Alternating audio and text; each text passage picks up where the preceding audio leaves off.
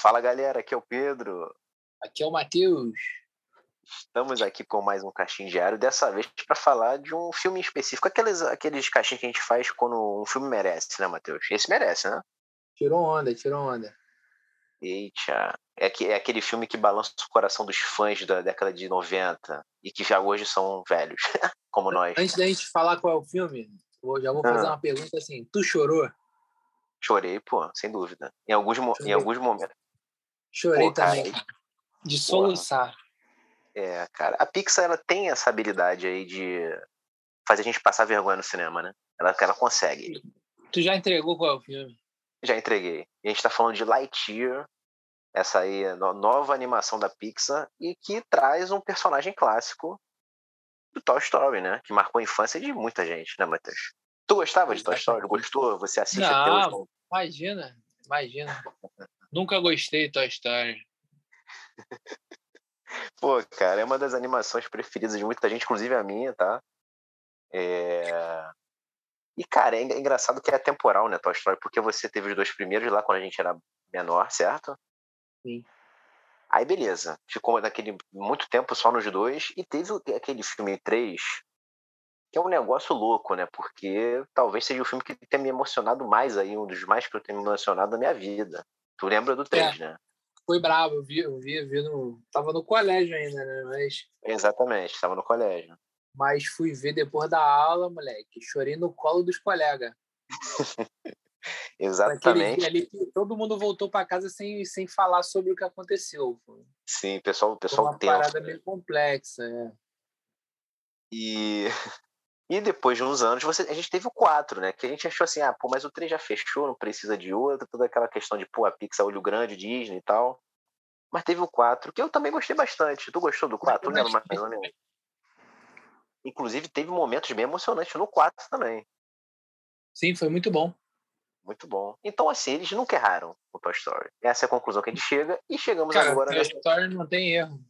É, não tem erro. E chegamos agora nesse filme Lightyear, que é inesperado, inesperado. Pelo que a gente entendeu, inclusive o filme começa assim, tá? É, em 1995, o Andy comprou Buzz Lightyear baseado num filme que ele assistiu. E esse é o filme. É assim que é a introdução, certo? E aí o filme já ganha a galera, mais ou menos. Né? Basicamente. Porra. Então, na verdade, é o filme que ele assistiu na época e lançou o brinquedo desse filme e ele comprou. É assim que surgiu o Buzz no mundo do Andy. É isso, né? Exatamente. Exatamente.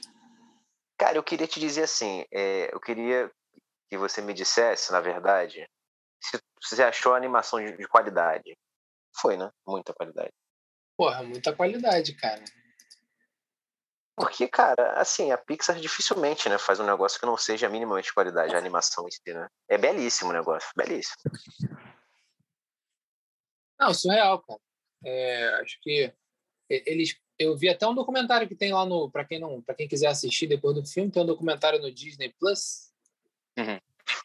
sobre o filme que ele, o documentário basicamente conta a história da, da criação do Buzz Lightyear são 36 minutos eles conseguem falar pra cacete em 36 minutos conta uhum. a história da criação do Buzz Lightyear mostra os desenhos de como era o Buzz Lightyear porra antes dele ser lançado e aí ainda assim, eles.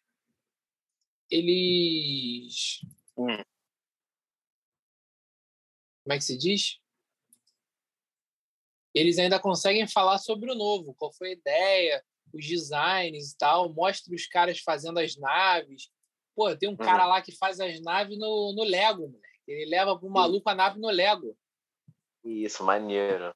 Doideirinha, doideirinha. Aí mostra o cara com a nave do Lego na mão fazendo uhum. a nave normal, tá ligado? Caraca, muito maneiro. Seria obrigado a ver, então. Não, pô, cara, pode ver que é absurdo, assim, bagulho.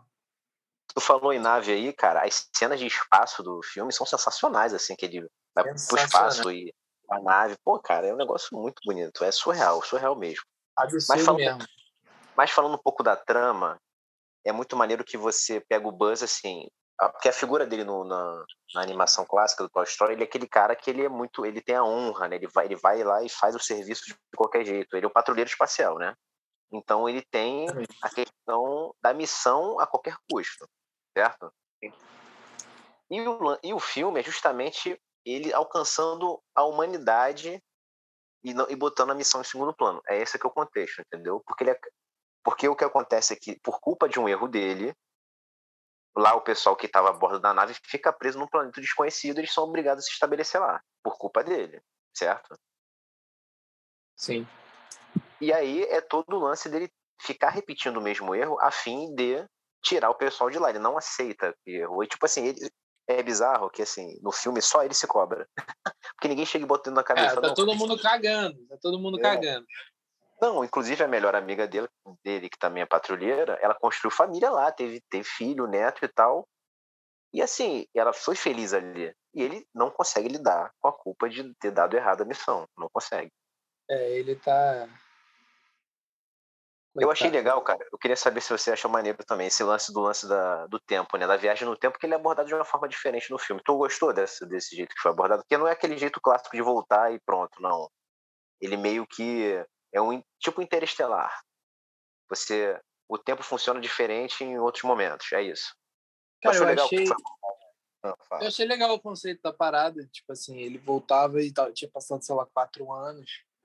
Até que a viagem deu certo anos. ele voltou e passou 22 anos, tá ligado? Sim. Eu é. achei isso. Uhum. Não, pode falar, desculpa. Achei legal, cara. Achei muito bom o conceito. Achei que encaixou pra caramba com a trama. Eles eles conseguiram fazer a parada acontecer e, e desenvolveram, mesmo que em, várias etapas de tempo diferente, eles desenvolveram bem os personagens secundários. Sim, com certeza. Com certeza. É... Eu achei que traz, traz um peso meio melancólico, né? Também a animação, essa coisa de voltar, ele vai ali tentar fazer o, a trajetória dá errado quando ele retorna, passa aquilo tudo de tempo. E, a, e, as pessoas vão envelhecendo, a melhor amiga também, a melhor amiga dele também. E ele tendo que acompanhar aquilo ali de perto, né? Porque meio que toda vez que ele falha, ele volta e tem que lidar com o fracasso, é isso, né? Exatamente. Mas é legal a partir do momento em que ele encontra a equipe nova, né? Nesse momento que você falou que passa 22 anos, ele encontra Sim. a neta da melhor amiga dele e um grupo lá peculiar de meio que cadetes. Não são nem cadetes que ela fala, né? Ela fala assim, não, vocês são cadetes. Ela, pô, quem dera a gente fosse cadete. É. Então, é um grupo peculiar que, porra, né? É, não, não, são, não tem habilidades muito atrativas, mas ele consegue extrair o melhor de cada um a partir do momento que ele entende que eles têm que ser, ser tratados como uma equipe, como uma família, né? Essa, é, essa questão, porque ele estava tentando resolver tudo sozinho até então, né? Sim. E aí, meio que o, a história gira em torno desse, dessa relação entre eles. E é muito bonito, cara. O lance quando que ele toca o dedinho e fala ao, ao infinito e além, pô, cara, isso aí. e acontece é mágica, algumas. Né? Pô, cara, é sensacional, sensacional. É... Tu achou legal o lance do vilão? Porque o Zurg, a gente já viu o Zurg no, nas animações clássicas, tinha o bonequinho dele lá, né? Sim. Só que aqui na, no caso da animação, o Zurg é o próprio Buzz, né? De uma outra linha temporal. É, então, assim, eu acho que. A gente que é nerd está acostumado com isso, né? Eu acho que muita coisa é explicável, assim, tipo. É... Uhum. O, o, o Zurg do desenho, ele é um brinquedo, né? Sim, então, exato. Então, tipo assim, talvez ele, ele não tenha referência do próprio filme, ele tem referência de outro filme. Sim, pô, verdade, sem dúvida. Seja o Star Wars, que também é um filme de ficção científica. E aí, não, meio que a referência dele é ele que é o Darth Vader, e o filho é o Luke, tá ligado? E é o Bush. Isso, exato. É, até o visual dele é parecido, né? Com o Darth Vader. Sim. Hum, lembra, lembra. Então, é... assim, acho que, acho que eles conseguiram, assim, fazer um contexto maneiro, mas encaixou. Não, não, não ficou nada ruim, tá ligado? O bagulho funcionou. Exatamente. O... Eu também, acho que, eu também achei que encaixou tudo certinho, cara. Eu vi. É... Eu acho que deu uma repaginada no próprio Buzz, né? Assim, ele era um personagem muito popular já. Né? Ele, ele e o Woody são os mais populares do Toy Story. Mas você dá essa nova outro ponto de vista da história dele é muito legal, né? Hoje, assim, você, deu, deu um... você deu o conceito para o qual foi criado o boneco. Exato, exatamente. Não ficou com vontade de tu ver um velho oeste com o Woody, não? Cara, então, é, é complexo Virar porque o. Woody já, já ficou meio que falado que o Woody veio daquele seriado do As Aventuras É. do Woody, né? Isso, que tinha Jesse, o Eu Barão acho que facilmente podia ter uma série da Disney das Aventuras do Woody em preto e branco, moleque. Ia ser absurdo. Porra, verdade, boa ideia. Vou, ma- vou mandar essa ideia por, por e-mail pra ele. Vou mandar lá no Disney Plus Brasil lá. É. Pô, seria ótimo, inclusive. Seria uma forma de tu aproveitar o personagem também. Não precisa ser um filme da Pixar, né? É, exatamente. Então, assim, Aham. é, eu acho que, na verdade, Hum. o bagulho funciona, entendeu? Sim, sem dúvida. Sem dúvida que funciona. O... E, cara, tem o time cômico também, né? É engraçado que essas animações, ao mesmo tempo que elas têm um peso dramático excessivo, inclusive tem eh, em momentos que você duvida até que aquilo seja para criança, né? Mas, é, tipo, isso é, um, pa- isso é um padrão dele já. Tem realmente animações que tu vê que tem um, um assunto pesado que tu que tu fala assim, pô, isso não é para criança. Mas eles, eles é, alternam com o lado cômico, que também é, é muito bom, né? É incrível isso, cara. É incrível como os filmes, os filmes deles conseguem ser equilibrados, né? Ao mesmo É. tempo que você tá emocionado no momento, tu tá rindo no outro tranquilo, né?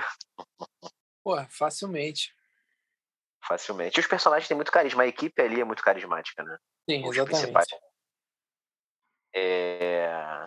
Cara, assim, é, com certeza vai estar nas premiações de melhor animação aí, Oscar, entre outros. Na, na verdade, isso aí também da Pixar meio que acontece sempre.